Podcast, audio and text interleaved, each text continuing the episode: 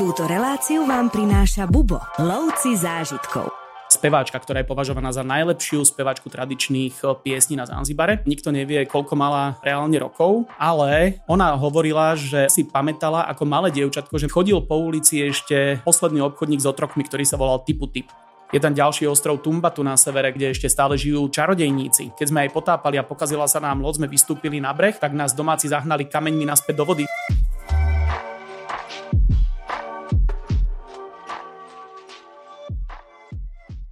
Do úvodu dnešného rozhovoru by sme kľudne mohli nastrihnúť nejakú hudbu skupiny Queen alebo nejaký citát z textu Freddieho Mercuryho, pretože práve to je asi najznámejší Zanzibarčan a Zanzibar je práve krajina, o ktorej sa budeme dnes rozprávať s kým iným ako s Martinom Karnišom. Čau Martine. Ahoj. No možno to málo kto vie, že Freddy sa narodil na Zanzibare, ale rozhodne to je asi to najznámejšie meno, ktoré odtiaľ to pochádza. Je to tak, alebo sú tam aj nejakí známejší Zanzibarčania? Myslím si, že je to pravda a Freddie Mercury alebo Faruk Bulsara, ako sa volal v dobe, keď sa narodil, Áno. tak je to do dnešných dní asi najznamejší Zanzibarčan z nášho pohľadu. Samozrejme, že samotní Zanzibarčania tam majú aj ďalšie významné osobnosti, ktoré tam žili alebo žijú a to sú už potom mená, ktoré u nás nič nehovoria. Ale verím tomu, že sa k ním dostaneme počas nášho rozhovoru. A je tam aj stále známy Freddy, alebo ten odkaz jeho tam je nejak cítiť? Sú na ňo hrdí patrične? Sú na ňo hrdí nulovo.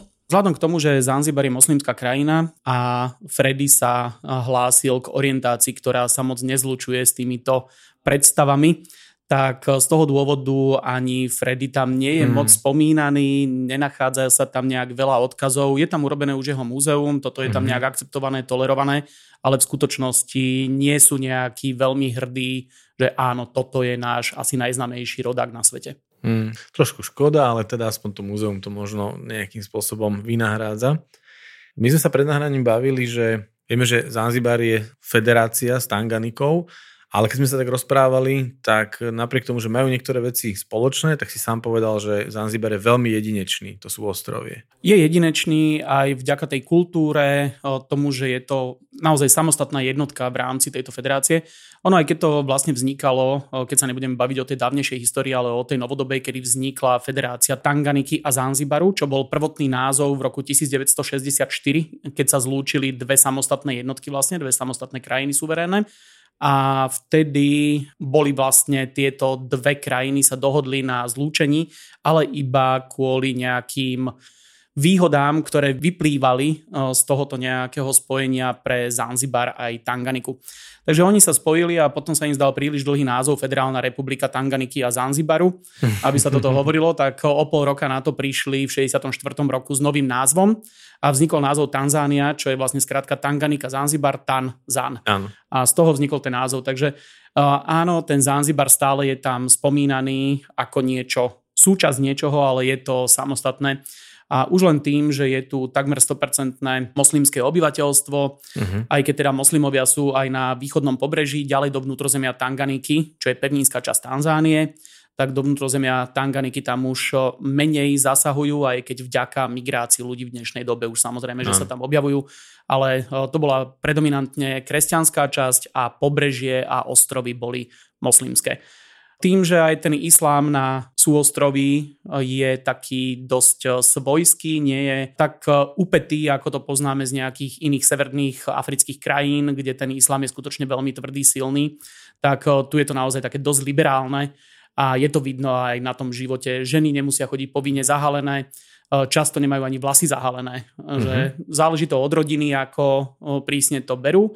A či sú to pôvodom Zanzibarci, alebo sú to ľudia ománskeho pôvodu. Prečo ománskeho? To je tiež veľmi zaujímavé. Toto je už tá staršia história. Áno. Keď sa o tom začneme baviť, tak skutočne je to veľmi zaujímavé, lebo Zanzibar ako celkovo to súostrovie bolo objavené už veľmi dávno, alebo teda už starí Gréci mali informácie o nejakom takomto uh-huh. ostrove alebo sú ostrovy a už v peripluse Eritrejského mora bolo spomínané nejaké, boli spomínané ostrovy Menutias, uh-huh. ktoré boli pravdepodobne dnešným Zanzibarom. Takže už vtedy boli známe teda v starom Grécku a postupom času tam začali prichádzať arabskí moreplavci, ktorí sa plavili pozdĺž východného pobrežia Afriky dávno pred Európanmi a už niekedy okolo 8. až 10. storočia poznali Zanzibar a už vedeli mm-hmm. o tom. Mhm. Tu už začali vznikať aj tie prvé osady, či už na pevnine v Tanganike alebo na Zanzibare. Na pevnine to bolo dnešné mesto Dar es Salaam, čo je najväčšie tanzánske mesto,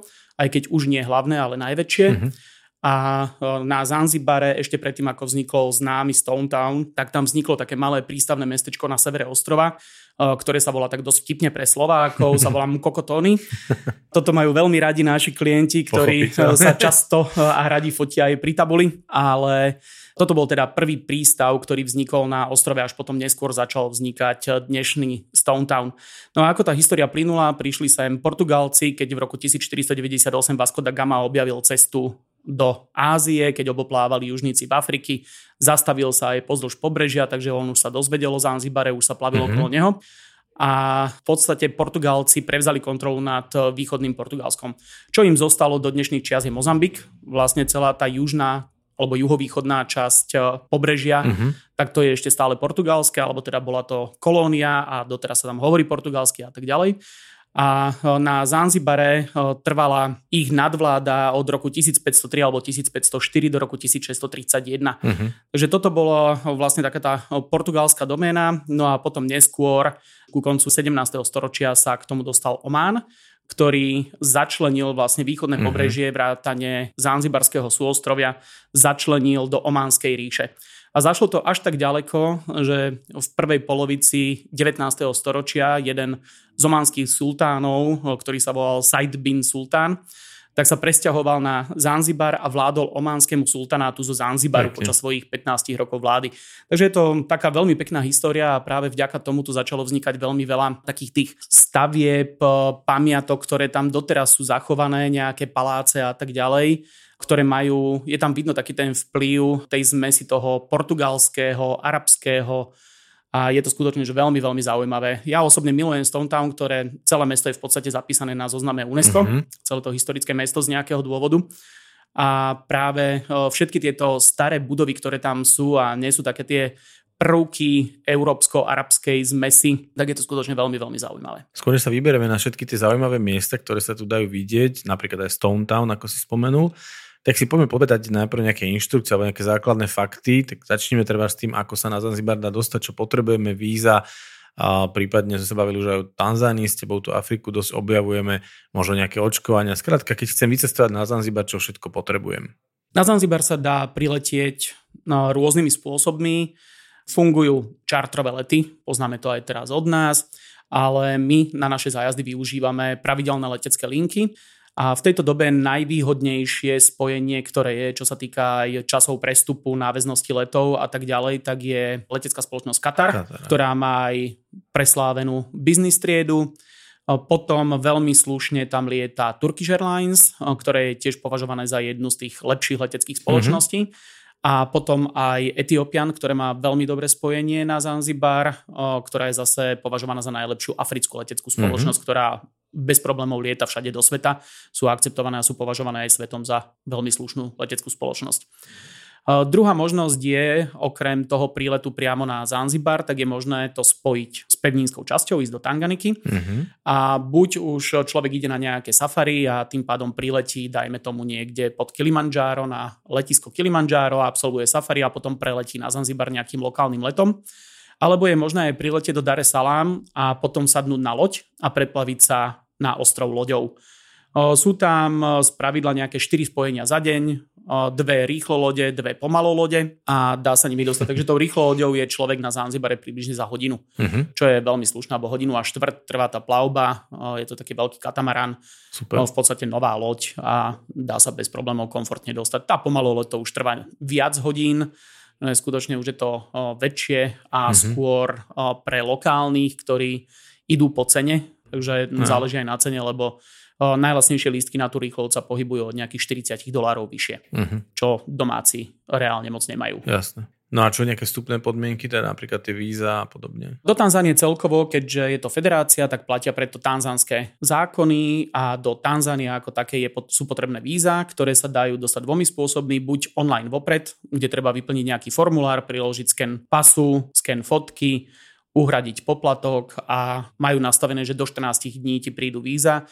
Zo skúseností máme, že prichádzajú zhruba do troch dní, že približne uh-huh. 3 dní to väčšinou trvá spracovanie, ale oni majú napísané 14, takže držíme sa toho. že to treba riešiť e, relatívne vopred.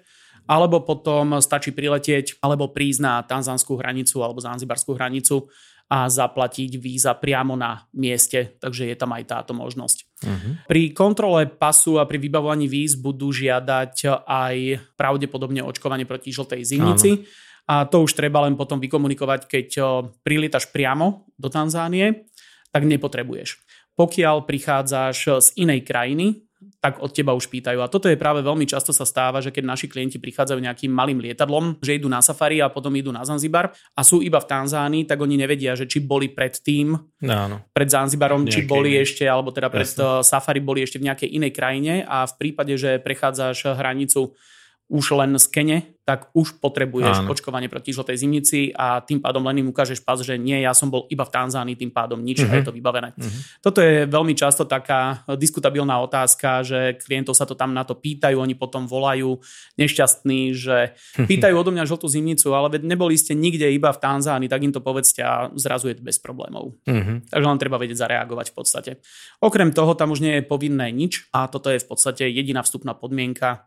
Víza, pas platný minimálne 6 mesiacov od po návrate. Po návrate, presne. No. A teda v prípade, že prichádzaš z inej krajiny, alebo keď máš aj viac ako 8-hodinový prestup napríklad v Etiópii, mm-hmm. tak mhm. už je potrebné. Ah, okay. Takže aj toto sú také tie špecifické podmienky, že mm-hmm. už 8-hodinový prestup je považovaný za pobyt. Aha, aj keď neopustíš letisko. Aj keď neopustíš mm-hmm. letisko a tranzitnú zónu. Keď sme už pri tej žltej zimici nejaké ďalšie zdravotné rizika, neviem, malárická oblasť a podobne, niečo takéto? Zanzibar na papieri je oficiálne malárická zóna. Mm-hmm.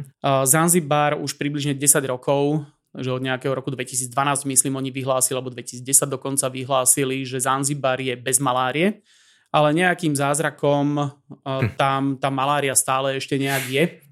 Oni dokonca na Zanzibare sa už veľmi ťažko zháňajú samotesty na maláriu. Aha. Na pevninskej časti v Dare Salame sú úplne normálne v lekárniach k dispozícii, ale Zanzibar tým, že tvrdí, že nemajú maláriu, tak ju nemajú. Uh-huh. Ale ľudia tam bežne tú maláriu dostávajú, ale býva to často aj tým, že oni chodia aj na pevninu, idú do Dare Salam, kde malária reálne je a je mi taký záhadný eh, spôsob, že ako sa nedokáže dostať ten komár tou loďou. Proste tí ľudia to kľudne prinesú na ten ja, ostrov, ale eh, pravdou vie, že je tam veľmi málo. Uh-huh. Za ďalšie, eh, ľudia väčšinu času trávia na pláži, na pobreží. Komár má rád sladkú vodu, nemá rád vietor. Áno, takže mu sa ťažko lieta v tom, aj v tom vánku, ktorý tam je. Takže na pobreží tam nie je nič, za ďalšie vychádzajú večer. Tak paradoxne najviac ich je v kúpeľni na izbe, ak sú nejaké komáre, tak tam sa nachádzajú, lebo je tam sladká voda, majú tam kľud a môžu si tam existovať. Na to zase tie lepšie hotely dbajú, vystriekajú izby, pripravia moskytéry pred spánkom a tak ďalej. Takže už len záleží na tom, aké ubytovanie má si človek zvolí a pokiaľ je to ten vyšší štandard, ten luxus, ktorý odporúčame našim klientom, prečo nie užiť si to, tak eh, tam už majú zabezpečené takéto služby, takže malo by to byť tiež bez problémov. A potom pochopiteľne tá ochrana mať repelent a dlhé rukavy, keď sa vlastne zvečerieva, takže mať chránené tie časti. Toto určite, na to sa treba pripraviť a ako hovorím, že už aj tie hotely sú pripravené a moskytéry sú takmer vo všetkých izbách. No tak keď už si začal o hoteloch, tak kľudne o nich aj pokračujeme. Nejaká tá úroveň ubytovania na Zanzibare, väčšinou asi predpokladám to budú plážové ubytovania, keďže každý tam viac menej mierí za tými plážami, takže asi to budú takéto rezorty. Zanzibar je vo všeobecnosti extrémne populárny v celom svete. Uh-huh. Ľudia tam chodia hlavne za tou plážovou dovolenkou, ale chcú aj niečo vidieť. Často sa kombinuje s nejakým safari na pevnine, uh-huh. ale je tu obrovitánska škála hotelov.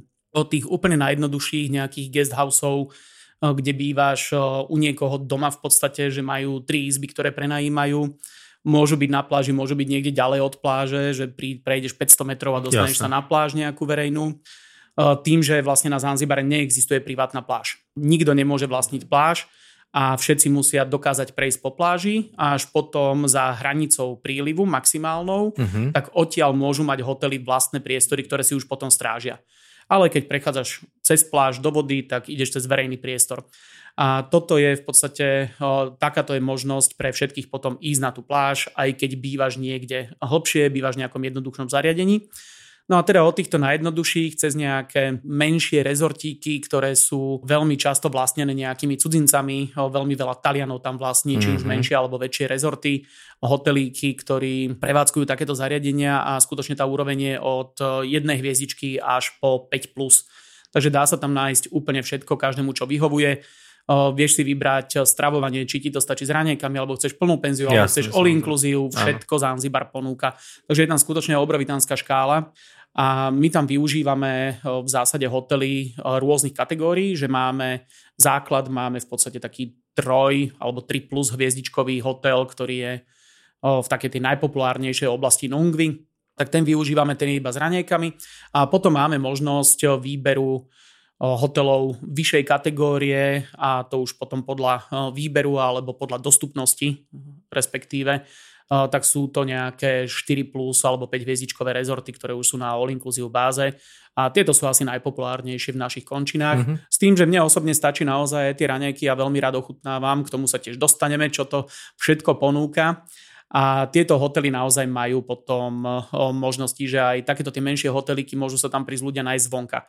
To znamená, že nemusíš tam byť mhm. ubytovaný, majú reštauráciu, takže prídeš tam a takto dokážeš ochutnať viacero reštaurácií, nie si viazaný na tú jednu.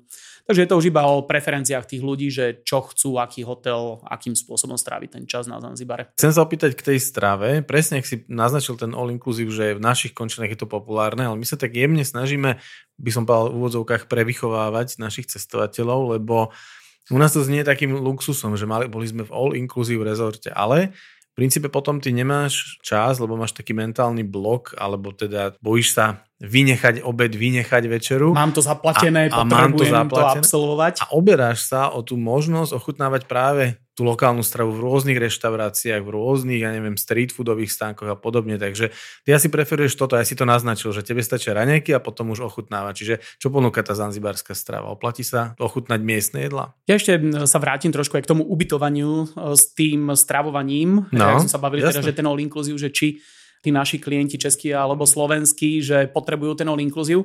E, ja som sa práve stretával veľmi často aj s tými našimi klientami, keď sme chodievali na Zanzibar a snažil som sa aj nejak presvedčiť na nejaké tie výlety, tak skutočne, že tí ľudia, že im to neprekážalo a odišli kľudne na 3 dní, strávili vonku, okay. mimo, mali tam raňajky a vrátili sa na večeru a vôbec nebanovali, že by zmeškali nejaké jedlo. To fajn, že to toto byť. bol naozaj, že musím to aj na takúto mieru, že tí naši klienti skutočne že pochopili to, že uh, to jedlo a pitie nie je vlastne podstata celej tej dovolenky a absolútne im to nechybalo, keď sme odišli aj na celý deň preč, takže musím sa ich zastať v tomto. Negeneralizujeme samozrejme, ale hovorí, ale, že pre áno, niekoho to je také. No. Áno, vidíme aj tieto typy, ktoré áno. neodídu, lebo prídu o dve piva, ktoré mohli za ten čas vypiť. Áno. Je tam možnosť, e, práve keď si človek zvolí iba tie raňajky, e, tak je potom možnosť ochutnávať strašne veľa toho.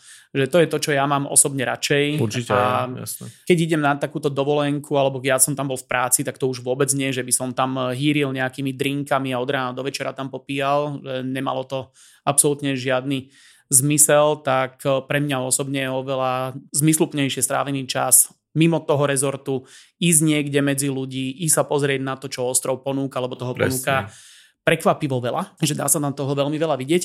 A eh, preto aj ja som radšej, že stačí vlastne tie raňajky, potom človek odíde na nejaký ten výlet, vráti sa späť a počas dňa sa niekde naje, je tam veľké množstvo miest, kde sa dá najesť, rôzne úrovne, rôzne jedlá, že je tam toho veľmi, veľmi veľa.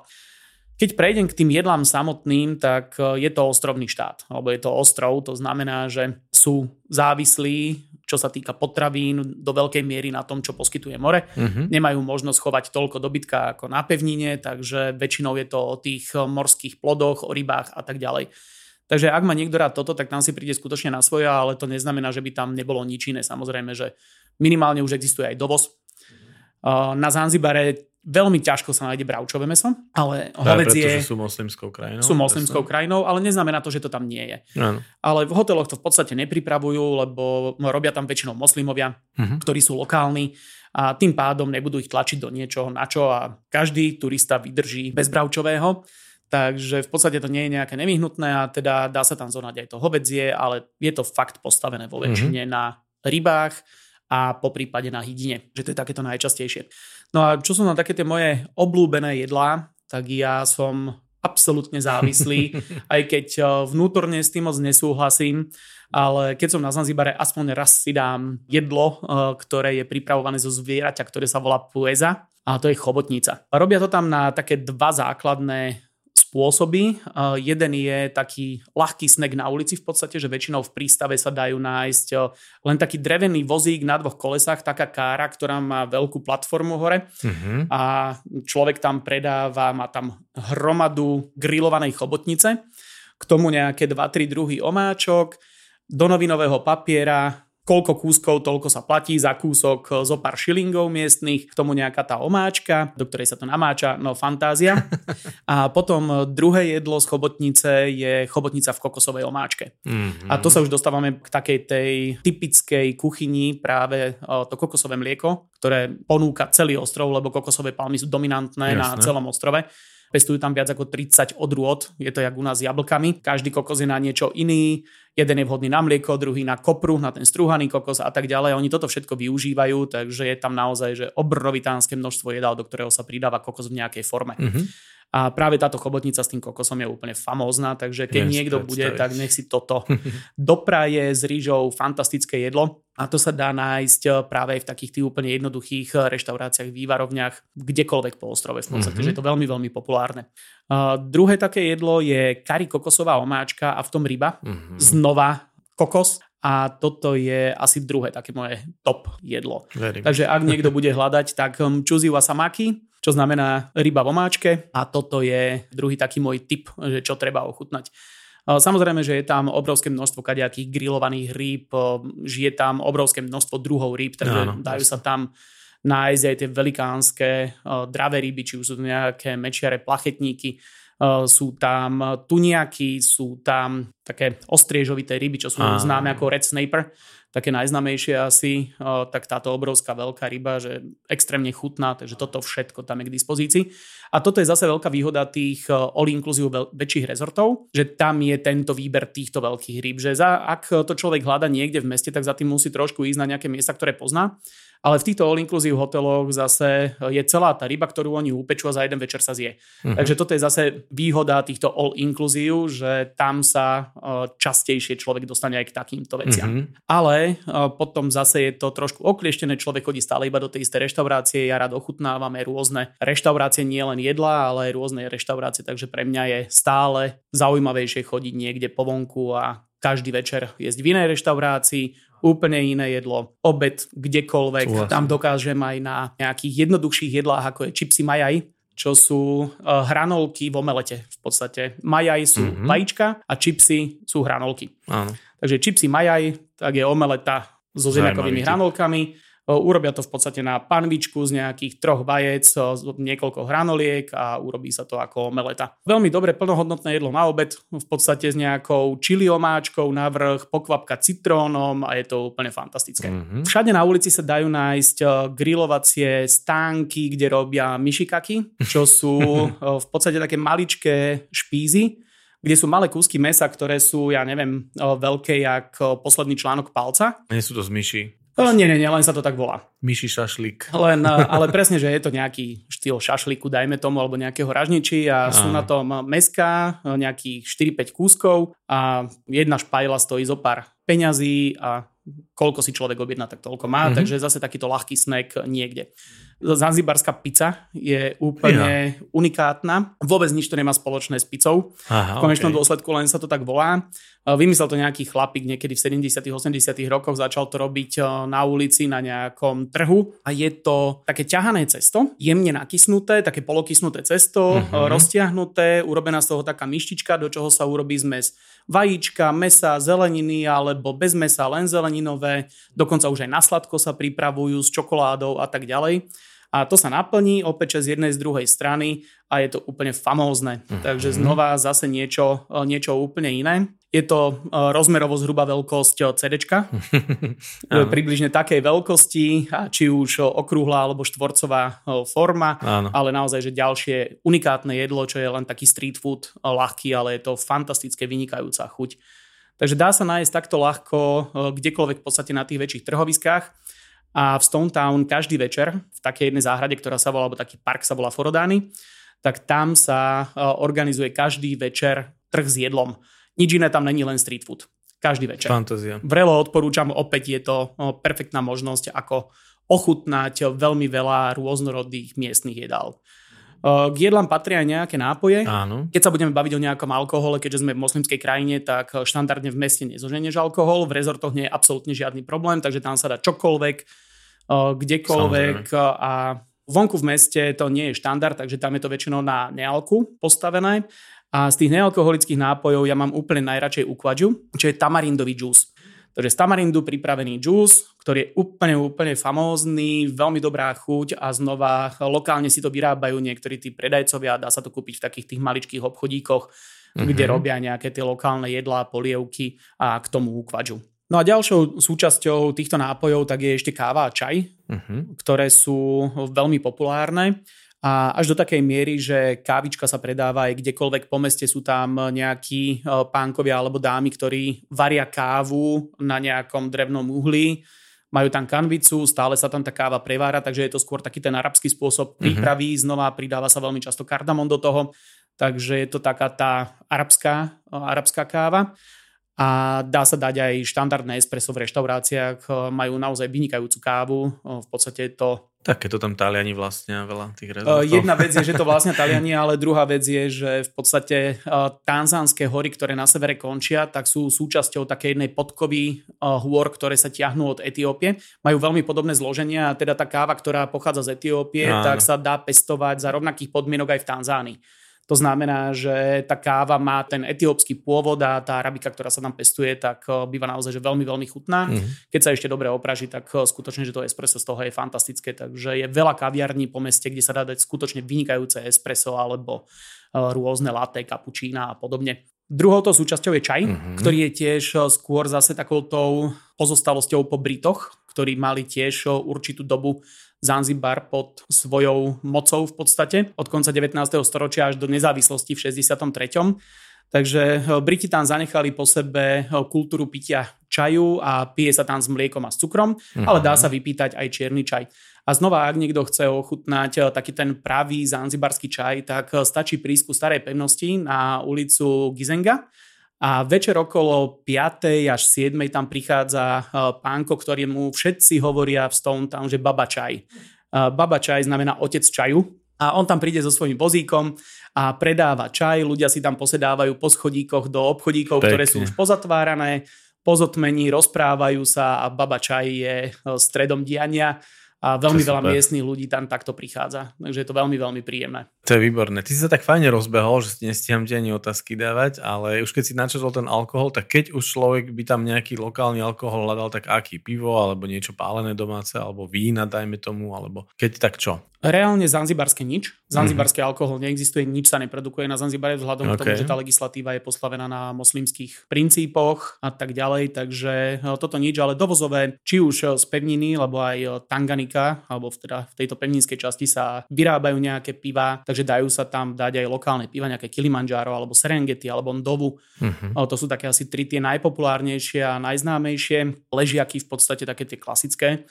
A potom samozrejme, že dajú sa nejaké dovozové, či už piva alebo tvrdé alkoholy. Tvrdý alkohol si dokonca aj dorábajú nejaký svoj, taký najznamejší je koniagy, čo je v podstate nejaký kvázi gin, uh-huh. vzdialene pripomínajúci chuťou gin. tá kvalita nie je až taká bohviaká, ale hlavne na pevnine, tak veľmi veľa ľudí toto pije, to najlacnejšia verzia alkoholu, takže toto si nám dorábajú potom nejaká vodka, ktorú tam ešte robia a v podstate všetko ostatné je dovoz.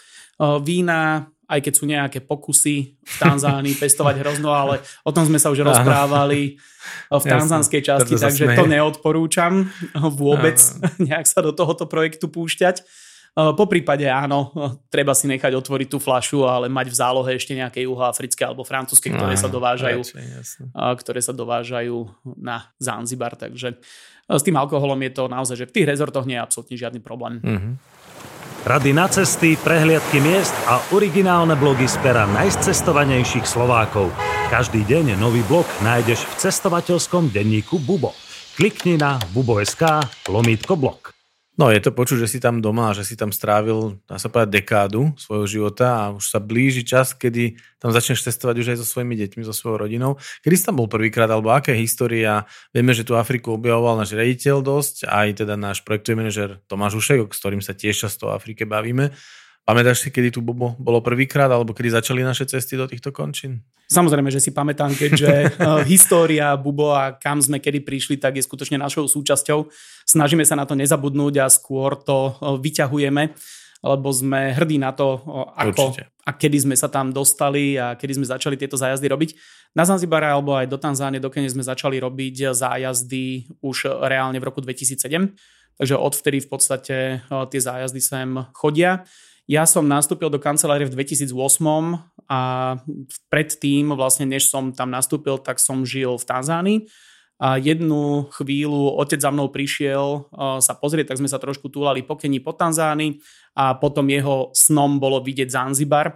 Tak samozrejme, že prečo nesplniť otcovi jeho detský Určite. sen tak sme skočili na týždeň aj na Zanzibar a strávili sme tam, takže ja som tam bol, myslím, že v 2008 som bol prvýkrát. Uh-huh. A potom, keď som začal sprevádzať, lebo keď som skončil to svoje pôsobenie v Tanzánii, som sa vrátil domov a hľadal som si nejakú prácu a tak kam pôjdem, tak som išiel do Bubo a vlastne prvý zájazd, ktorý som sprevádzal, tak bolo Kenia, Tanzania, Zanzibar a vlastne to som robil niekoľko rokov, lebo práve v, te, v tom období okolo toho roku 2009 až 2013 to bol jeden z najpopulárnejších zájazdov, ktorý sme mali. Mm-hmm. Do Afriky určite. Stále inak veľmi populárny, musím povedať. Stále veľmi populárny, čo som veľmi rád, alebo ano. akákoľvek iná kombinácia, ktorých vzniklo už niekoľko, či už spojení so Zanzibarom, alebo vo všeobecnosti táto východná Afrika s pobrežím, bez pobrežia, akokoľvek, takže skutočne veľmi, veľmi populárna oblasť právom. Určite. Ale teda ja som sa tam dostal v tomto období a potom som tam strávil skutočne veľmi veľa času, lebo tých zájazdov tam išlo veľmi veľa. Ja som tam bol, ja neviem, 20 krát alebo 25 krát za rok som sa ocitol na Zanzibare na tých 5-6 dní, takže skutočne som tam strávil veľmi veľa času. Čo som veľmi vďačný, lebo potom vlastne aj keď som tam bol s otcom, tak sme sedeli na schodoch, sme chodili práve na úkvadžu, na ten tamarindový džús, mm-hmm. do toho jedného obchodíku a sme sa tam rozprávali a vedľa mňa sedela nejaká pani s dcerou, alebo s nejakou proste dievčinou, takou 15-ročnou a sa prihovorila, že ako hovoríme, hovorím po slovensky, že jej to je také veľmi povedomé, lebo jej otec bol Čech, ale keď mala 3 roky, tak e, otec ich opustil, tak ona už potom češtinu nepočúvala, vyrástla v Nemecku, dospela vo Švajčiarsku, presťahovala sa do Izraela, lebo je židovka a tak ďalej a skončila na Zanzibare, kde má cestovnú kanceláriu. No a nakoniec eh, je to naša partnerka Výborné. Eh, Sára, ktorá doteraz eh, nám robí všetky služby, ktoré potrebujeme na Zanzibare. Fantázia. A takto sme natrafili vlastne na partnerku. Tým, že ja som sa poznal aj s Lubošom Felnerom, aj s Palom, aj s Tomášom Hušekom už dávno predtým, že my sme boli stále v kontakte, tak som im len posunul telefónne číslo, kontaktovali sme a teda od tej doby, od toho 2008 roku mm-hmm. je Sára náš partner na mieste a cez ňu som sa dostal k veľmi veľa zaujímavým ľuďom tým, že ona je skutočne sa našla v Zanzibare. Napísala niekoľko kníh o histórii, kultúre a tak ďalej, čo sa týka Zanzibaru. A má tam veľmi veľa kontaktov, je známa, aj v Stone tam ľudia ju tam poznajú, uh-huh. už aj politici a tak ďalej, že skutočne, že má veľký dosah.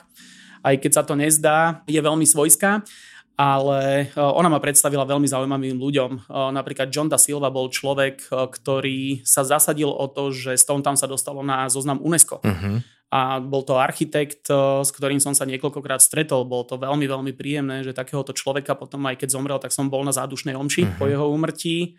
Takže toto boli také tie momenty, kedy som bol skutočne že veľmi rád, že aj tá Sára ma zobrala, že keď som tam strávil niekoľko tých dní aj mimo klientov, tak ma zobrala, že poď ideme na stretnutie s pánom Da Silvom, alebo jedenkrát ma zobrala k dáme, ktorá sa volala Bi Kidude. A to bola speváčka, ktorá je považovaná za najlepšiu speváčku tradičných piesní na Zanzibare. Uh-huh. Nikto nevie, zomrela v roku 2013, ale nikto nevie, koľko mala reálne rokov. Píše sa vo všeobecnosti, že sa narodila v roku 1910, to znamená, že by zomrela ako 103 ročná, ale ona hovorila, že ona si pamätala ako malé dievčatko, že mohla mať 3 alebo 5 rokov, keď chodil po ulici ešte posledný obchodník s otrokmi, ktorý sa volal Typu Typ. A ten zomrel v roku 1905. Mm-hmm. Takže ona sa narodila možno v roku 1900, to znamená, že mala 113 rokov, keď zomrela mm-hmm. a ja som ju stretol možno 3 roky pred smrťou jej, niekedy mm-hmm. v roku 2010 tak som mal tu čest eh, byť aj pri tejto asi najvýraznejšej osobnosti miestnej hudby. Sára sa pohybuje medzi týmito ľuďmi, tak pozná sa s najlepším bubeníkom a výrobcom zanzibarských tradičných bubnov. Mr. Eri, s ktorým sa stretávame v podstate pokaždé, keď tam prídem, tak ideme ho pozrieť či už do jeho školy, alebo on príde k Sáre na kávu, alebo v meste sa stretneme na kávičku. Mám doma od neho bubny. Tvoja legendárna zbierka. Moja legendárna zbierka, ale otec má bubon, jedna česká speváčka, ktorá bola s nami na zájazde, tak jej sme priniesli, alebo klienti, v podstate objednala si u tohoto majstra pre seba dva bubny. To sú také tie perkusné? Také tie perkusné, tie... áno. Mhm. No tak keď ja sa dostanem na Zanzibar, musím byť zbalený veľmi na ľahko týmto pádom. Takže skutočne je tam veľa, veľa týchto zaujímavých ľudí, ktorým ma predstavila a ja som nesmierne vďačný, že dokázal som sa ponoriť do Zanzibaru až takto. Toto je to zázemie, lebo veľa ľudí sa pýta často, aj to rozoberávame tu, aj s klientami na cestách a pravdepodobne o tom aj spravíme nejaký podcast, že aký vlastne rozdiel cestovať s cestovkou a cestovať sám. Ono, dnešná doba ponúka veľmi jednoduché možnosti, ako si človek krajinu navštíví a pobeha, požičia si auto a tak ďalej. Viackrát sme sa o tom bavili v rôznych podcastoch, ale toto je ten zásadný rozdiel, keď tam má niekto zázemie, dobrého partnera, kontakty, tak z tej krajiny vieš vyťažiť a zažiť oveľa, oveľa viac. Takže toto bol krásna ukážka toho, čo človek vie zažiť s niekým, kto tam má históriu a kontakty a zázemie a dobrého partnera. Určite. Naozaj, že rád spomínam a nielen na takéto osobnosti, ale potom eh, aj keď s klientami sa tam prechádzam a teraz zrazu prídu a oslovujú ma bezdomovci a žobráci a ľudia, ktorí naozaj majú nejaký zdravotný problém a oslovujú ma menom, tak pozri, že odkiaľ ťa poznajú. tak vieš, že chodím sem často, bol som tu veľakrát, eh, keď sme tu boli aj zo Sárou, ona mi vysvetlila, alebo eh, mi preložila, alebo nehovoril som vtedy nejak svahilsky, tak som sa nevedel dohovoriť s tými ľuďmi a mi povedala, aký je osud tých ľudí, tak bez problémov som prispel dvomi eurami na jedlo alebo na lieky alebo mm. čokoľvek, keď mal nejaký problém a ten človek nemá skutočne nič po prípade má aj rodinu a tak ďalej, tak mne to neublížilo tých pár peňazí, jemu to extrémne pomohlo a potom ten človek, keď ja som tam prišiel znova, tak oslovovali ma aj takýto, takže nie len mm-hmm. tá vyššia spoločnosť Samozrejme, alebo tí známejší, ale aj títo úplne najchudobnejší ľudia, čo tiež patria k Zanzibaru. Mne sa páči, keď už naše trička spoznávajú takíto ľudia, z ďalky ťa zdravia, ty prichádzaš zo skupinou a už na teba mávajú, lebo vidia tričko, vidia logo. Ja som si spomenul jednu nádhernú príhodu z RIA, kde máme skvelého partnera, absolútne profesionálneho, perfektného človeka a neviem, či to tam poznáš, ale tam sú také, že Selaronové schody, to je jedna z atrakcií mesta, to sú schody vykachličkované kachličkami z celého sveta a práve ten pán Celaron ich kachličkoval, najprv na to susedia nadávali, že to tam oliepa, potom sa z toho stala veľká tradícia. To je jedno, nejdem to naťahovať, ale pointa je, že bežný turista tam príde, počká si v rade, sadne si na tej schode, urobí si strašnú Instagramovú fotku a celý je šťastný, lebo má fotku, akú má milión ďalších ľudí na tomto svete, hej, ale tak Chcú to ľudia, ale tento náš partner zrazu vyťahne telefón a pustí ti YouTube video, na ktorom je on spred desiatich rokov, ako tomu Selaronovi nosí kachličky, ktoré ľudia mu posielali z celého sveta a s tým pánom na tých schodoch sedí, ten pán už nežije, ten pán Selaron, a on tam s ním na tých schodoch sedí, debatujú, prinesie mu balík, rozbalí ho a on tam pozerá na tie kachličky, že ježiš, táto odtiaľ to, a aj odtiaľ to prišla. A to je absolútna nadstavba. Keď si na tom mieste a máš toto, tak to je, to je niečo úplne, úplne iné, ako vystať si rada spraviť si jednu Instagramovú fotku. A presne na týchto príbehoch sú postavené naše zájazdy, že nie je to iba o histórii odrapotanej, ale je to skutočne o týchto zážitkoch, ktoré my odtiaľ máme, či už ako kancelária, alebo osobne ako sprievodcovia. A vieme to potom posunúť ďalej na nášho klienta, ktorému to presne dá tú nadstavbu. No, trošku sme odbočili, ale, ale, je ale to, nevadí. Ale je to tak a hovorím o tomto by sme mali asi urobiť zvlášť podcast, tak potom ťa rád uvidím zase za mikrofónom.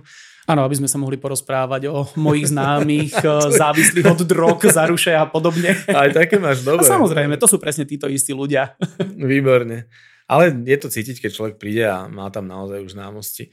No dobre, ten Zanzibar je veľmi známym alebo vyhľadávaným miestom hlavne pre tie pláže, to sme už aj hovorili, keď tu je zima, tam je krásne, tam je teplúčko povedzme si niečo o počasí, lebo je to taká krajina, ktorá má relatívne vyrovnané počasie, ale klientov vždy zaujímajú upršanejšie obdobia, vždy ich zaujíma, kedy tam necestovať, kedy by ste odporúčali vycestovať, tak budeme si zhrnúť taký prierez nejakého počasia. Vycestovať na Zanzibar kedykoľvek. Tam nie je absolútne žiadny rozdiel. Je to takmer na rovníku, je to tropická oblasť, to znamená, že so zrážkami treba počítať celoročne, vďaka tomu je to šťavnaté zelené, čo sa opakujem mm-hmm. stále. Áno. To znamená, že ten dážď iba osvieži. Keď aj nejaký príde, väčšinou to nie sú nejaké dlhotrvajúce dažde, ale v zásade Zanzibar má dve obdobia dažďov a dve obdobia sucha. Obdobie dažďov, prvé obdobie krátkých dažďov je koniec novembra, december, čo je najvyššia sezóna, takže už len toto je ukážka toho, že celý svet tam najradšej cestuje v tomto období Áno. a pritom je to obdobie dažďov a nikomu to neprekáža, takže treba vycestovať úplne v pokoji aj počas obdobia krátkých dažďov. Potom nastáva obdobie sucha krátke a znova prichádzajú dažde, ktoré sú niekedy okolo mája. Takže plus minus tie 4-5 týždňov v máji a to je obdobie dlhých dažďov. Rozdiel medzi krátkými a dlhými dažďami je v tom, že keď sú krátke dažde, tak je modrá obloha a na tom sú jednotlivé oblaky, z ktorých prší. A oni prechádzajú, takže príde oblak, vyprší sa a on ide ďalej a ako odíde, tak za 15-20 minút je po daždi. Uh-huh. Takže to je ten perfektný osviežujúci, preto hovorím, že ten november, december je aj napriek dažďom veľmi osviežujúci, veľmi príjemný, je tam teplo, sú to takmer najteplejšie mesiace z roka a potom to skutočne iba osvieži. Uh-huh. Perfektný vzduch, dobre sa to dýcha, Áno, toto ja mám rád. čistý, nádherný, takže... Tie, keď jemne zmokneš, to nie je studený dáž, on je teplý, on je teplý. áno. A za chvíľku si suchý. Áno, toto aj mám rád asi na pláži a ideš do mora, takže to úplne jedno, asi mokrejší jak z toho dažďa, takže to máš úplne, úplne jedno. No. A obdobie dlhých dažďov je znova obdobie, kedy neprší non-stop, aj keď sa to volá dlhé dažde.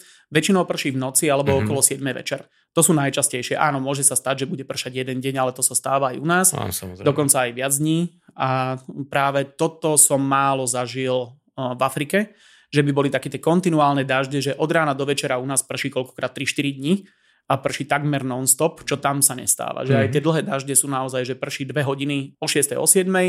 a potom prší o jednej v noci do 4. do rána. Mm. Takže v podstate je to jedno. Ale tam sa môže stať, je väčšia pravdepodobnosť, že príde nejaký ten jeden deň, ktorý bude zamračený, že bude taký ten sichravý, ale znova je teplo, je príjemne, takže absolútne. To je príležitosť si trošku oddychnúť, poochutnávať a tak ďalej, trošku spoznať. Vtedy možno oceníš ten all inclusive, že sedíš v tom bare pod tou strechou a len sa na to pozeráš, jak nádherne prší a to je asi celé. Takže nevidel by som v tom nejaký závažný problém a obdobie sucha je tiež také, že môže kedykoľvek prísť nejaká tá zrážka, jak u nás sú tie burky z tepla mm, v lete no, a tak ďalej. Takže toto môže prísť kedykoľvek, keďže sme v tropickej oblasti. Nejaký teplotný prierez ročný? Keď si aj kdokoľvek pozrie nejakú tabulku priemerných denných teplôt na hociakom serveri, tak sa to pohybuje medzi 25-28 stupňov čo znamená, že je to skutočne veľmi, veľmi vyrovnané. Mm-hmm. Najchladnejšie mesiace sú júl, august, takže tie naše letné dovolenkové mesiace, ktoré sú najpopulárnejšie na vycestovanie a je tam stále teplo, je tam stále príjemne. To, že je 25 priemerná teplota, to znamená, že tá nočná sa do toho započítava tiež. Uh-huh. Tá býva chladnejšia a cez deň je naozaj 28-32 stupňov v tom júli a auguste. Voda má stále medzi 26 a 28 alebo 29 stupňami, takže voda je teplá celoročne tým pádom naozaj Zanzibar je absolútne, absolútne 100% celoročnou dovolenkou. Super. Je tu taká vec, pri ktorej by som sa možno trošku pozastavil. U viacerých ľudí to môže ovplyvniť ich zvažovanie tejto destinácie pre výber dovolenky a to sú príliv odliv. Viacero ľudí to rieši alebo sa na to pýta, ako sa k tomu stavieš, alebo ako by sa vysvetlil, ako to tu vyzerá s prílivom odlivom. Veľmi dobre, príliv a odliv tu je. To znamená, že všetko funguje tak, ako má a takisto ako v celom svete príliv a odliv musí byť. My sme zvyknutí a rozmaznaní tu zo Stredozemného mora, kde je extrémne nízky rozdiel medzi prílivom a odlivom, ale hlavne oceány tak sú otvorené a tam ten rozdiel je už badateľnejší.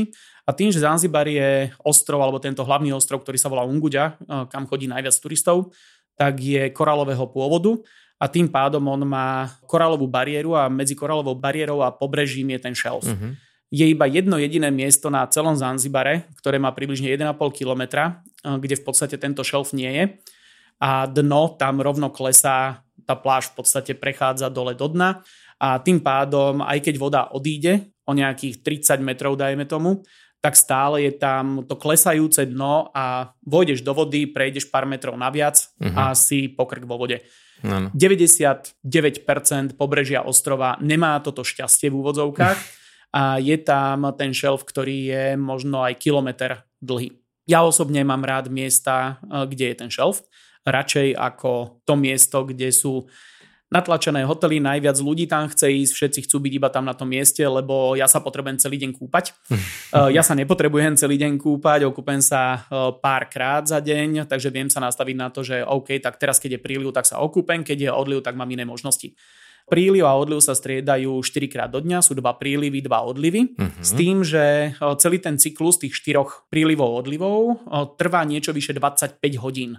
To znamená, že sa to každý deň posúva. posúva áno. Takže keď dneska je najvyššia voda o 12. na obed, zajtra bude o štvrt na dve, pozajtra o pol tretej, popozajtra o tri štvrte na štyri.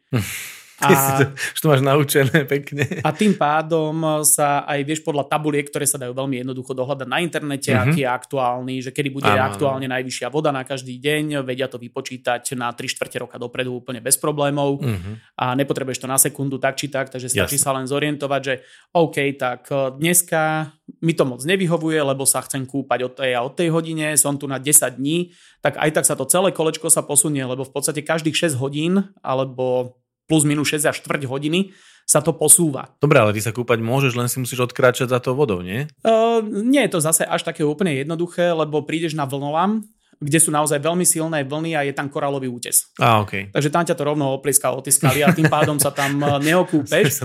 ale sú tam rôzne bazéniky prírodné, e, kde sa dajú vidieť zvieratá, ktoré sú tam uväznené z toho uh-huh. odlivu. Uh-huh. Je skutočne bohaté no, more, okolo je tam toho práve. veľmi veľa, áno, takže to je áno. úplne skvelé. Ja milujem práve tú odlivovú časť uh-huh. a že tam môžem ísť na tú prechádzku.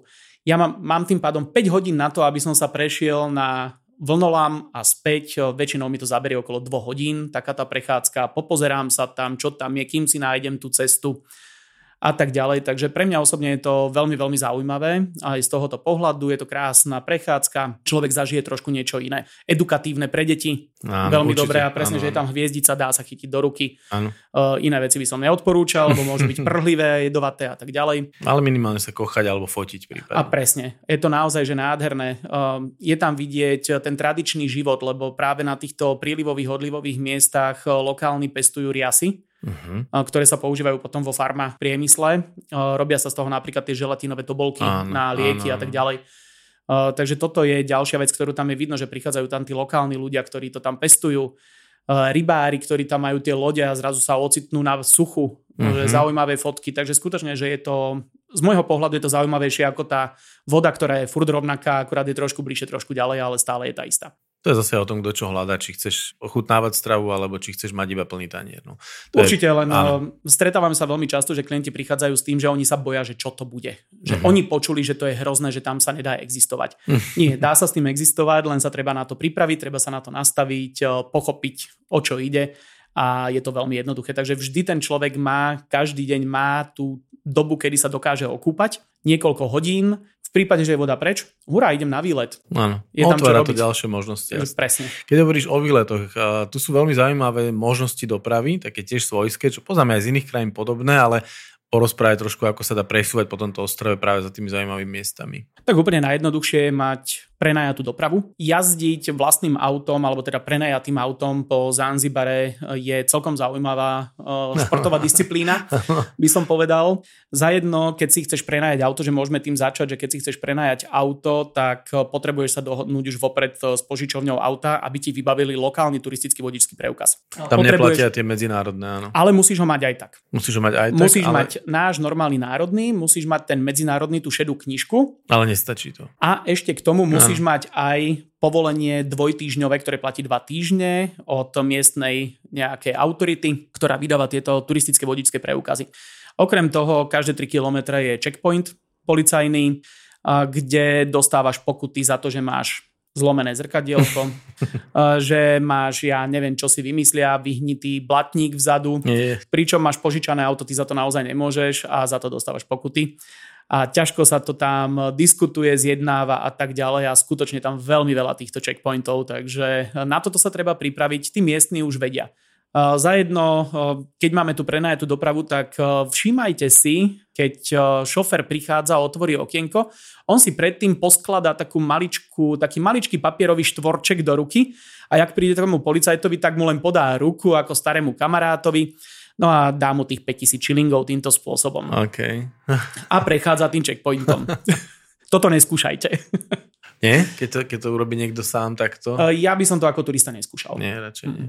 No. Oni si vypýtajú, lebo máš vyhnitý blatník mm. na aute z požičovne a oni si potom v konečnom dôsledku vypýtajú, lebo ťa tam budú točiť aj hodinu takže je jednoduchšie im potom dať niečo, ale to už vyplynie zo situácie. Ale Čiže takto to nie je precha- pokuta, ale to skôr taký bakšiš. Presne tak. Hmm, okay. Takže týmto spôsobom to funguje a tí miestni vedia ako na to, oni sa poznajú, chodia tam non-stop po tých No jasne, cestách, takže oni poznajú tých policajtov. sú kamaráti, to sú kamaráti, presne, ruky. oni si len pomáhajú, áno. oni sa len zdravia. Takže najjednoduchšie je mať skutočne tú prenajatú dopravu a že či už je to taxík, alebo ako my máme organizovanie, tak máme prenajatý nejaký minibus, sú tam také tie uh, kosty 22 miestne, uh, ktoré tam premávajú. To sú v podstate najväčšie autobusy, ktoré tam dokážu po tých cestách jazdiť. Toto, je, toto sú dva spôsoby v podstate a potom posledný je lokálna doprava, ktorej miestni tým autobusom hovoria dala dala. Uh-huh. Takže v celej Tanzánii tieto minibusy, ktoré prevážajú ľudí, tak sa volajú dala dala. Ešte v tej dobe, keď som tam ja chodieval zo začiatku, tak boli tam také tie veľmi tradičné, že bol to taký malý nákladný valníček, ktorý mal prestrešenú korbu, na ktorej boli iba lavice do účka Uh-huh. urobené a tam sa natlačilo kľudne aj 27 ľudí. Bolo to úplne unikátne. Potom kvôli tomu, že zle to vyzerá pred turistami a je to nebezpečné a ja neviem čo, a keď prší, tak na ľudí prší, tak začali to všetko meniť za zatvorené malé autobusíky. A už to pre mňa stratilo to absolútne čaro, Mhm. ale ešte stále sa tam dajú nájsť aj tieto tradičné dala dala. Tak uh, toto je len taký ako zážitkový doplnok tej cesty, keď tam človek ide a natrafí tam na túto starú dala dala, tak nech sa s tým niekde odvezie. Stojí to za to ako zážitok, je to veľmi fajn. To funguje ako tie známe maršrutky tuto z blízkych krajín, že vyráža, keď sa naplní vlastne. Áno, začína to vždy na tej konečnej, čo môže byť niekde, niekedy problém. No, My sme sa bavili o tom, že mal som raz takto, že som čakal 1,5 hodinu alebo aj viac, kým sa to vlastne pohne a išiel som na letisko na lietadlo, takže To to je- je trošku problém, To hej. že človek s tým nemôže rátať úplne na 100%, nemá to žiadny grafikon a teda vyráža, keď je plný a postupne tých ľudí vytráca po ceste, kto kde vystupuje. Keď si spomenul, že po týchto cestách, to znamená po akých cestách, aká úroveň ciest tam je? Cesty sú asfaltové katastrofálne, to znamená, že viac dier ako asfaltu na veľa miestach, ale teda Číňania sa snažia a robia tam nejaké nové cesty, takže nie je to, že úplná katastrofa, tie hlavné ťahy sú celkom fajn, ale sú tam aj také zaujímavé celkom napríklad eh, aj dopravné predpisy a nie je to zapísané nikde, bolo to kedysi dávno, ale potom sa to už odtiaľ vytratilo, že už v nových pravidlách cestnej premávky to nie je, ale stále to ešte v podstate platí, že napríklad nesmieš zraziť kačicu. Keď zrazíš sliepku, Ja. tak nič. Sliepka, sliepka zrazená je úplne bez problémov, ale keď zrazíš kačicu, ktorá niekomu samozrejme patrí takisto ako tá sliepka, OK. tak musíš zastaviť a tomu človeku nahradiť tú kačicu. Sliepkou. E, nie, kačicou, Kačicou. plus nejaká pokuta. Fíha. Takže musíš toto spraviť, lebo sliepka môže utiecť. Sliepka je rýchla, tá sa rýchlo otočí a utečie naspäť. Takže to je jej chyba, že si ju zrazil. Ale kačica, ak je komotná, pomalá ona sa neotočí a neutečie, tak to je tvoja chyba, že si ju zrazil. Ty si mal zabrzdiť. Je väčšia, Oh, pomalšia, wow, takže to je dobre. tvoja chyba. Uh-huh. Takže toto je napríklad jedno. Alebo uh, cesty, ktoré majú mosty a sú iba, iba úzka jedna cesta, že teda dva prúdy, áno. jednoprúhové, že proste obojsmerný, ale iba v jednom pruhu, takže musíš si dať prednosť. Tak prednosť majú tí, čo idú zo severu. to aby si mal To, kompas stále presne, aby si mal kompas, lebo tí, čo idú zo severu, tí majú prednosť. Výborne. To... To, Toto musíš vedieť. to z nejakých historických koreňov pochádza? Kedy si to bolo dokonca napísané v dopravných pravidlách, ale hovorím, že už sa to odtiaľ vytratilo, ale kedysi dávno to tam bolo napísané Pekne. a stále to tam ešte tak nejak vnútorne platí a treba si to všímať, že keď aj ideš tým autobusom a ideš hore na sever do Nungvy napríklad, tak prechádzaš tam nejakými tromi mostami, tak je to vidno naozaj, že ten, čo ide z mesta a ide na sever, tak ten zastaví a pustí auta, ktoré idú z hora. Uh-huh. Pekne. Teraz, keď si spomenul e, miestny shilling, tak ešte tak môžeš predstaviť miestnu menu a nejaké spôsoby platenia a podobne. Tým, že Zanzibar je v Únii alebo vo federácii s Tanganikou, to znamená, že je to jedna krajina, tak majú jednu menu. Tanzanský šiling, ktorý je relatívne eh, slabý, tak ten sa dá vymeniť kdekoľvek v podstate, že skutočne je to mena, ktorú aj odporúčam vymeniť. Znova eh, sa budem len opakovať, ako som spomínal aj v iných podcastoch, že odporúčam mať vymenenú tú lokálnu menu ani nie kvôli tomu, že by si ju nevyhnutne potreboval, lebo dokáže sa tam obísť aj s eurami alebo dolármi Uh-huh. na viacerých miestach už aj s kartou, či už je to v hoteloch, alebo je to v obchodoch nejakých takých lepších, ktoré sú pevné kamenné v centre mesta, takže tam sa dá nakúpiť kartou. Ale je to dobre mať eh, kvôli tomu, že vždy sa patrí nechať aj za upratovanie na hotelovej Mhm. izbe alebo za nejakú drobnú službu v rámci hotela, nejaké to drobné, nejaké to sprepitné. A ja som zastanca toho, že treba nechávať tú lokálnu menu, ktorú ten človek, ktorý to dostane, tak okamžite použije cestou Áno, domov a nemá s tým žiadne komplikácie Áno. s výmenou, lebo oni v bankách alebo zmenárniach od nich pýtajú potvrdenie, kde zobrali tú zahraničnú menu. Uh-huh. To znamená, že ten človek si sám nedokáže vymeniť. Uh-huh zahraničné peniaze a tým pádom je odkázaný na nejakého prekupníka, ktorý si z toho bere províziu a tak ďalej. No, Takže tak už stráca, stráca z jedného dolára dostane 50-60 centov. A trvá to ešte niekoľko týždňov, no. kým nazbiera dostatočné množstvo, aby, aby sa to oplatilo. To oplatilo a preto, keď tam necháš tých 2000-5000 čilingov každý deň tej upratovačke, čo tých 5000 čilingov je plus minus 2 doláre, čo nie je nič také hrozné, tak eh, s tými 5000 šilingami už niečo urobí, dokáže deťom domov cestou kúpiť nejaké jedlo. Mm, jasné. No, ja by som si batožne nechal miesto na bubon miestny, nejaký perkusný. Rozumiem. Ty asi tiež, ale čo ešte je také zaujímavé, čo by si si zo Zanzibaru, alebo čo si si doniesol zo Zanzibaru ty? Ja som si tiež doniesol teda ten bubon. Rozmýšľam, čo ešte všetko ja zo Zanzibaru mám, ale možno až toho toľko nie je. Lebo veľmi často som tam nakupoval také tie veci, ako je káva, uh-huh. uh, miestny čaj a tak ďalej, že mm, tieto no, konzumné veci, ktoré miesto. sú veľmi populárne a sú také veľmi rozumné. Ale ak niekto hľadá, že chce mať nejakú pamiatku, tak je tam veľa umelcov, ktorí majú zaujímavé veci, ktoré vyrábajú zaujímavé veci. Asi také najvýraznejšie, ktoré tam sú, tak sú obrazy. Eh, je tam obrovitánske množstvo rôznych štýlov, ktoré sa tam dajú nájsť a taký jeden najvýraznejší, ktorý tam je, tak je štýl Tinga Tinga, čo je pomenované po jednom tanzánskom alebo z Tanganiky z Dare Salamu eh, chlapcovi, ktorý začal malovať eh, takéto naivné, insitné umenie Áno, bicyklovými farbami, zvieratka, Kilimanjaro a tak ďalej. A skutočne, že on sa dostal potom, až po jeho smrti sa jeho obrazy dostali veľmi ďaleko, že ocitli sa v New Yorku, vo výstavných mm-hmm. sieňach a tak ďalej. Takže naozaj, že e, tento štýl, ktorý je po ňom pomenovaný, Tinga Tinga, tak je kopírovaný teraz vo veľkom, či už v pevninskej Tanganike alebo na Zanzibare. A dajú sa tu nájsť aj umelci, ktorí to vedia veľmi pekne spraviť a skutočne, že potom mm-hmm. do moderného priestoru, do detských izieb je to úplne, úplne mm-hmm. úžasné mať takéto obrazy sú aj obrovitánske, nádherné, farebné, to živé, svieže. Takže toto je jedna z tých vecí, ktorú skutočne odporúčam. A potom, keď niekto hľada nejaké skutočné umenie, tak dajú sa nájsť miesta. Aj v Stone Town je jedno kultúrne centrum, ktoré okrem toho, že sú tam veci na predaj, to znamená, že rôzne umelecké výrobky, nemusia to byť iba obrazy, ano. ale rôzne umelecké výrobky, ktoré tam sú, tak sú tam na predaj. Okrem toho je tam škola, pre mladých umelcov a je to skôr zamerané tým spôsobom, že tá škola sa financuje z toho, čo predá.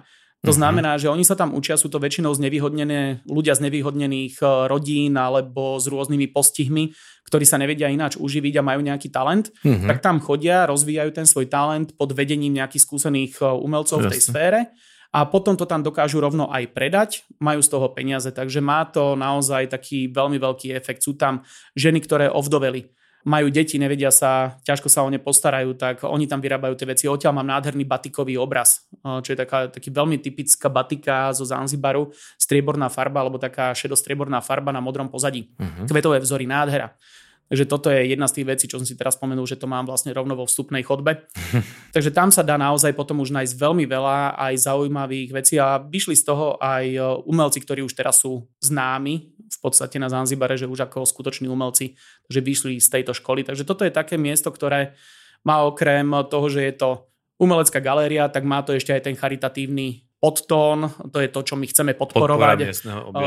Bubo vo všeobecnosti snažíme sa presne tieto Jasne. projekty a tak ďalej podporovať, takže prečo nie a zastaviť sa aj tu. Ďalšia nadstava by som tak iba rýchlo spomenul s tým, že keď cestuješ s niekým, kto to tam pozná, tak si nekúpiš na letisku magnetku, ale kúpiš si niečo jednak pre teba oveľa hodnotnejšie, jednak tým podporíš tých ľudí, ktorí to potrebujú alebo si to viac zaslúžia. No a potom sú ešte také zaujímavé veci, ako je oblečenie. Takže dá sa tam kúpiť aj nejaká taká v úvodzovkách luxusná lokálna značka. Nie všade také niečo existuje. A Zanzibar e, je vo všeobecnosti a Stone Town je plné obchodov s nejakým takým tým oblečením, ktoré je inšpirované tradičnými e, vzormi, tradičnou módou, ale bohužiaľ väčšinou je to prevádzkované nie lokálnymi ľuďmi, ale sú to e, zahraniční, ktorí sa tam nejak snažia uživiť a predávajú niečo takéto. Ale ja tam mám obľúbený jeden taký obchod e, starého pána, ktorý šil 10 ročia a ešte stále šije. Dúfam, že ešte dlho bude, ale e, pán môže mať okolo 70 rokov teraz, tak dúfam, že ešte bude dlho šiť. A dlho jeho obchodík... a dlho šiť. Dlho žiť a dlho šiť. Volá sa pán Weiss a má aj e, stránku, aj obchod Vice Fashion. A dokonca to dotiahol tak ďaleko, že pred niekoľkými rokmi spojaznil a sfunkčnil vlastne modný festival, ktorý sa odohráva na Zanzibare každý rok a má medzinárodnú účasť. A odporúčam pozrieť si aj stránku. Môžeme si ju dať po tento podcast, dáš mi link a ja ho tu veľmi ľahko uverejním. Skutočne má veľmi zaujímavé modely, aj keď u nás asi moc nenositeľné, lebo je to skutočne tá africká móda, taká tá poctivá, mm-hmm. ale možno niekoho to osloví. Ja si myslím, ale... že mladí ľudia nemajú s takýmito vecami dnes už problém. Ale nemá len oblečenie, ale robí aj ďalšie veci. Uh-huh. Takže dá sa tam aj niečo iné nájsť okrem oblečenia, nejaké doplnky, ktoré by mohli byť zaujímavé. Uh-huh. A potom ešte ja veľmi rád chodím k jednému znova takémuto staršiemu pánovi, ktorý je obuvník a robí tradičné sandále a šlapky. Ja som si tam u neho kupoval šlapky, ktoré som, vydržali mi väčšinou jeden rok z poctivej kože, aj podrážka, aj cel, celokožené. A ja som toho nachodil v tých šlapkách. Takže naozaj, že vydržali mi rok a znova on je na takej tej hlavnej uličke, volá sa pán Surty a má obchodík Surty and Sons. Takže Surty a Aha. synovia a on vyrába tieto tradičné, že keď nemal aj tú moju veľkosť, tak povedal, dobre, prídi za dva dní, budeš ich mať pripravené, zmeral uh-huh. mi mhm. nohu a urobil mi, čo som potreboval. Ono je iné, keď ti u nás šlapky vydržia rok, keď ich nosíš dva mesiace z toho roku a keď ti vydržia v Afrike rok, kde ich nosíš non-stop aj. v podstate. Uh, naozaj, že poctivá koža, áno, poctivý áno. výrobok šité ručne, že veľmi, veľmi dobré. Výborné, to sú pekné typy. Možno k tej batožine by sa ešte oplatilo spomenúť aj typy zásubiek, to tak občas zvykneme spomenúť, pretože tu je myslím, že britská. Áno, britská zásuvka, takže kto má adaptér, veselo s ním. Ak nie, dá sa samozrejme kúpiť, kúpiť na mieste. Jasné. Veľmi často už tie modernejšie rezorty už majú tie univerzálne zásuvky, takže čím novší hotel, čím novší rezort, tak už dávajú tie univerzálne zásuvky, kde potom človek ani nepotrebuje ten adaptér, ale nič sa nestane, keď ho budeš mať so sebou. Keby sme uzavreli tému batožina ešte tým, že zrejme teda nejaký repelent by sa oplatilo zobrať, ale aj ten si tam možno vieš kúpiť a z tvojich obľúbených vecí, ktoré patria do batožiny, ako je ďalekohľad a tieto veci sa tam čo oplatí? Tak ďalekohľad na Zanzibar na pobytovú dovolenku a... nie je úplne nevyhnutný. to je tuším prvýkrát, čo si povedal, že ale, netreba. Ale, ale nikdy nevieš, kam pôjdeš. Mm-hmm. Uh, teda, ak máš už predstavu, že aký typ zájazdu a čo budeš robiť na tej dovolenke, tak asi vieš ale napríklad, e, keď už človek len ide na nejaké tie výlety, ktoré tam sú, tak možno sa oplatí mať aj ten ďalekohľad so sebou. Uh-huh. Že nie je to úplne, úplne márne, ale nie je to tu tak nevyhnutné ako na to Jasne. safari. Uh, tu by som sa skôr orientoval potom na to, že človek strávi veľmi veľa času na slnku, takže možno nejaký klobúk so širšou strechou, uh-huh. že zakrie trošku aj tvár, aj krk, aj ramena alebo plecia. Takže skôr by som sa chránil pred tým slnkom uh, viac ako na safari, kde človek je krytý strechou auta a potrebuje ten ďalekohľad, čo zase tu až tak nevyužiješ. Ale evidentne sa sem dá letieť na ľahko a skôr si to miesto nechať na pekné veci. Určite áno, lebo toto nie sú jediné e, suveníry, ktoré sa odtiaľto dajú priniesť. Je tam obrovské množstvo suvenírových obchodov, ktoré majú veci z celej Afriky, či už sú to drevorezby, kadejaké masky a tak ďalej, že mm-hmm. skutočne Zanzibar je plný, plný suvenírov. To som len spomínal umyselne takéto, ktoré sú lokálne, a majú nejaký zmysel. Dajú sa tam aj knihy kúpiť, či už nové alebo staré. Je tam zase jeden spisovateľ, fotograf, ktorý urobil veľmi zaujímavé publikácie, má veľa publikácií za sebou zo Zanzibaru, z Tanganiky alebo z okolitých krajín a tiež je na tej istej ulici, kde v podstate všetci na tej jednej hlavnej.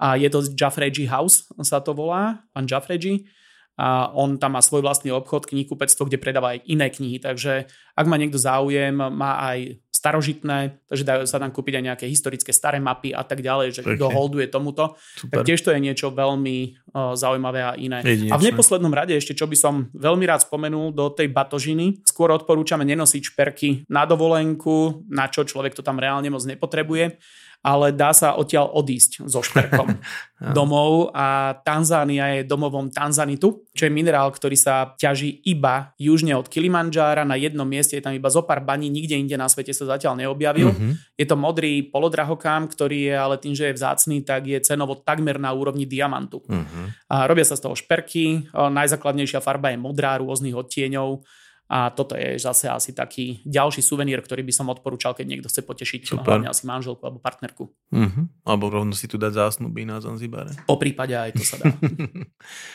Dobre, Martine, opäť to bolo veľmi putavé rozprávanie a skôr než teda skončíme, tak by možno, že bolo fajn si to tak celé zhrnúť, že kto sa na ten Zanzibar chystá, nie len teda ležať na tej pláži a kúpať sa, čo všetko sa tu ešte dá zažiť. Samozrejme sú tu aj prípojky do Tanganiky, ako sme spomínali, sám si spomínal zájazd Kenia, Tanzania, Zanzibar, veľmi náš obľúbený. Ale čo všetko ešte tu je po okolí, s čím si to človek vie spojiť a čo tu vie zažiť aj na samotnom súostroví? Pokiaľ človek nemá spojený Zanzibar s tým safari, ako aj my máme rôzne kombinácie, sme sa už o tom bavili, bude to Kenia so Zanzibarom, alebo je to Kenia, Tanzania, Zanzibar, ale máme aj jeden taký zájazd, ktorý robíme práve aj vo veľmi malých skupinách, že vieme to spraviť od 4 ľudí, tak je taký zájazd, ktorý sa volá, že Zanzibar a najlepšie safari. Uh-huh. A toto je práve zájazd, ktorý začína na Zanzibare a potom sa ide na safari, odtiaľ sa letí domov a je to veľmi dobrá kombinácia, ideálna, krátke safari, pohoda na Zanzibare, kde je aj čo vidieť, aj si oddychnúť. No a tí, čo sa rozhodnú ísť iba na Zanzibar a proste vyberú si pobytový zájazd alebo pobyt, ktorý aj my ponúkame v rôznych hoteloch, či už v tom základnom, alebo ponúkame aj luxusnejšie, ktoré sú na ostrove, tak e, človek má veľa možností, čo tam robiť. Skutočne, že ten týždeň dokáže mať vyťažený aj tou poznávačkou. Uh-huh. Zanzibar je síce, alebo ten hlavný ostrov Unguja je relatívne malý, ale ponúka toho veľmi, veľmi veľa. Spomínali sme už Stone Town, ktoré je také niečo, čo by som povedal, že musí človek vidieť a zažiť. Uh-huh. To mesto samo o sebe je nádherne smradlavé, špinavé, tradičné, veľmi tradičné. Skutočne, že tam ako keby sa zastavil čas na prelome 19. a 20. storočia, že človek tam má taký ten pocit, ľudia tam chodia veľmi často tradične oblečení, uh-huh. takže je to naozaj veľmi, veľmi zaujímavé miesto. Celkový dojem z toho mesta si ľudia odnášajú ako veľmi, veľmi zaujímavý. Je tam veľa miest, ktoré sa oplatí navštíviť, či už je to tradičný trh, eh, kde je rozdelená rybia časť, uh-huh. mesová časť, zeleninová, kam ja som veľmi rád chodil na šťavu cukrovej trstiny. Uh-huh. Fantastická vec. Potom sa prejdeš krivolakými uličkami, ktoré sú ešte také trošku trhové, potom prídeš ku bývalému trhu s otrokmi, čo je tiež veľmi dôležitá súčasť celej histórie Zanzibaru, lebo doktor David Livingstone s miestnym biskupom Edwardom Stýrom sa vlastne zasadili o zrušenie trhu s otrokmi uh-huh. a od vtedajšieho sultana si vyžiadali povolenie, aby mohli postaviť na mieste toho posledného trhu kostol. Takže stojí tam anglikánska katedrála, ktorá je doteraz funkčná a tým, že doktor Livingstone, známy misionár, cestovateľ, objaviteľ, eh, tak sa zasadilo to, tak on keď zomrel eh, v zambijskej dedinke Čitamba, keď eh, zomrel, tak ľudia zo Zanzibaru sa vybrali na pešiu púť. Na mieste, kde je pochované v Zambii jeho srdce, z toho stromu odrezali konár, urobili z toho kríž a peši ho zase priniesli naspäť na Zanzibar a vysí v tom kostole. Mm-hmm. Takže krásne. také krásne prepojenie tohoto všetkého. Ďalej sa prechádzaš mestom, kde sú domy, ktoré patrili kráľovskej rodine alebo viacerým kráľovským rodinám a je to vidno podľa dverí. Zanzibar, alebo teda Stone Town je známy svojimi nádherne vyrezávanými dverami. Toto je jedna z tých vecí, ktorá extrémne zaujíma aj turistov a naozaj sa pristavujeme pri tých dverách, mm-hmm. pozeráme na to, fotíme, lebo je to unikát, sú to nádherné veci. Prechádzaš sa ďalej, prídeš na námestíčko, kde si môžeš dať tú tradičnú kávu. Tam chodia muži diskutovať o politických eh, problémoch, ktoré majú. Je tam taká tabula, kde každý deň sa kriedou napíšu aktuálne správy, čo sa deje wow. Eh, na Zanzibare a vo svete a len tam sedia a diskutujú. Eh, prechádzaš sa ďalej, ideš po okolo týchto kadejakých suvenírových obchodíkoch prídeš ku bývalému kráľovskému palácu, k bývalému domu zázrakov, ktorý bohužiaľ bol zrútený. Statika to nevydržala a padol, takže bol to jeden z najunikátnejších eh, domov alebo stavieb vo východnej Afrike. Bol prvý elektrifikovaný v Tanzánii. Bol to prvý výťah vo východnej Afrike, že boli tam takéto veci, ktoré si sultáni miestni dovolili je tam stará portugalská pevnosť, e, prístav, takže to mestečko skutočne toho ponúka veľmi, veľmi veľa. A dá sa tam stráviť ten čas pozeraním aj týchto kultúrno-historických pamiatok, ale potom okrem toho užiť si tú dobrú kávu, dobré jedlo uh-huh. a tak ďalej. Takže má to naozaj, že čo do seba. E, veľmi často si to ľudia spájajú a my to máme takisto v rámci celodenného fakultatívneho výletu spojené s koreninovou farmou. Umyselne nehovorím plantáž, lebo tá farma je veľmi taká naturálna a vo všeobecnosti tieto farmy sú tam veľmi naturálne, že nemajú to v nejakých plantážových jasne, riadkoch. Jasne. ale tým, že sú menšie tie farmy, tak to tam majú rôzne a je to krátka prechádzka na hodinu, kde je vidno veľmi veľa zaujímavých vecí, ktoré ani nepoznáme. Poznáme to doma z kuchyne, ale netušíme, ako to rastie. Ako to vyzerá, jasné. Ako to vyzerá. Takže veľmi často aj tí, ktorí boli už, ja neviem, na Sri Lanke alebo v Indonézii alebo kdekoľvek boli na takomto niečom, tak veľmi radi si to zopakujú. Máme to spojené s fantastickým obedom. Pani domu uvarí niečo tradičné a pani domu varí famózne.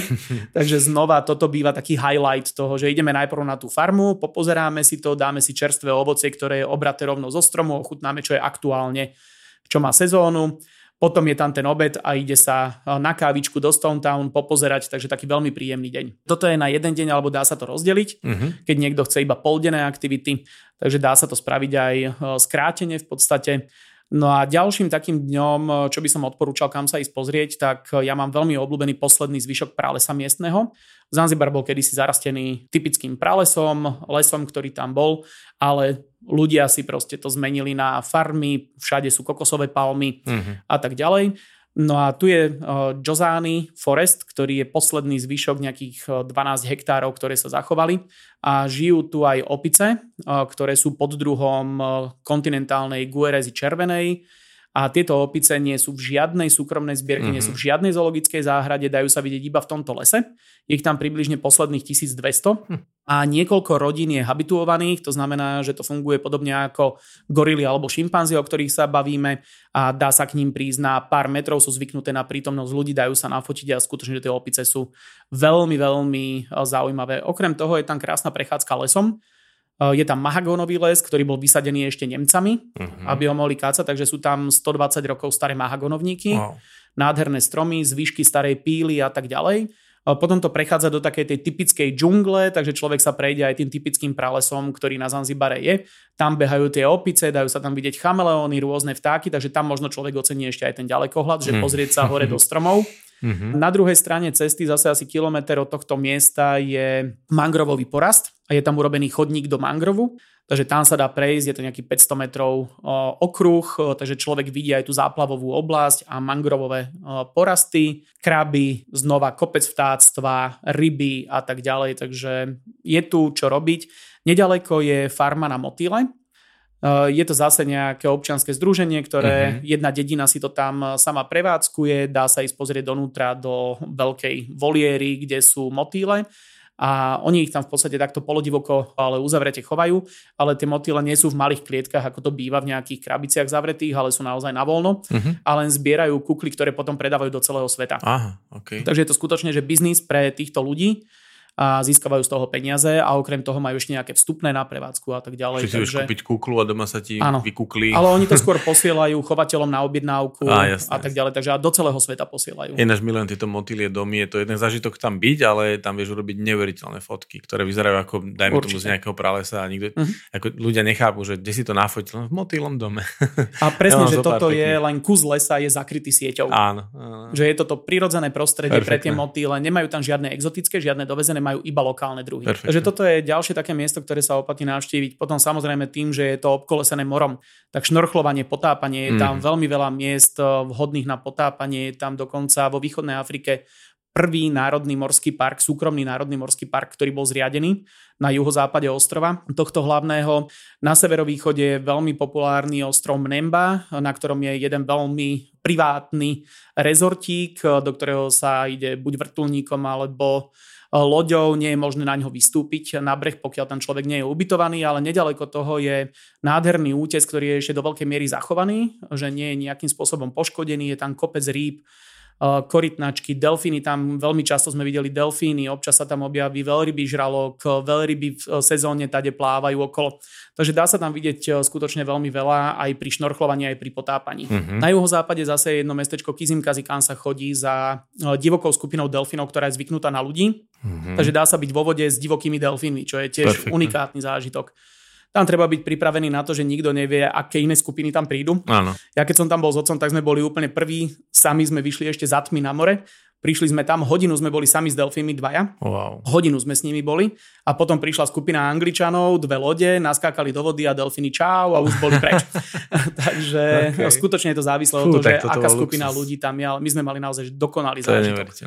Takže dá sa tu skutočne zažiť e, veľmi, veľmi veľa. Potom sa tam dajú robiť e, návštevy tradičných dedín. E, po celom ostrove sú koralové jaskyne, ktoré boli často využívané, kde skrývali otrokov. Mm-hmm. Ešte aj po zákaze hm. tohoto okay. obchodu, tak ešte stále to boli miesta, kde skrývali otrokov. Dá sa ísť do týchto jaskyní, kde netopiere lietajú, že človek je v koralovej jaskyni. Mm-hmm. Netopiere tam sú, že zase niečo úplne, úplne iné, čo človek ani nečaká, že by tam dokázal nájsť. Hm. Sú rôzne ostrovčeky, ktoré sa dajú navštíviť. Je tam ostrov, na ktorom volá sa Prison Island, ale bola to v podstate nemocnica pre, ako leprosárium to bolo vlastne. Mm-hmm. Že pre tých, čo mali lepru, to bolo vybudované, nikdy to na ten účel neslúžilo, ale teraz je tam posledných 100 rokov, tam je záchranná stanica na Seychelskej korytnáčky obrovské. Mm-hmm. Že je tam obrovitánske množstvo týchto korytnačiek, ktoré zatiaľ sa množia, zo pár ich bolo vypustených na Aldabru, späť na Seychely, takže je tam takáto záchranná stanica na korytnačky. Je tam ďalší ostrov Tumbatu na severe, ktorý, kde ešte stále žijú čarodejníci. Mm-hmm. Takže je tam veľmi silná táto kultúra.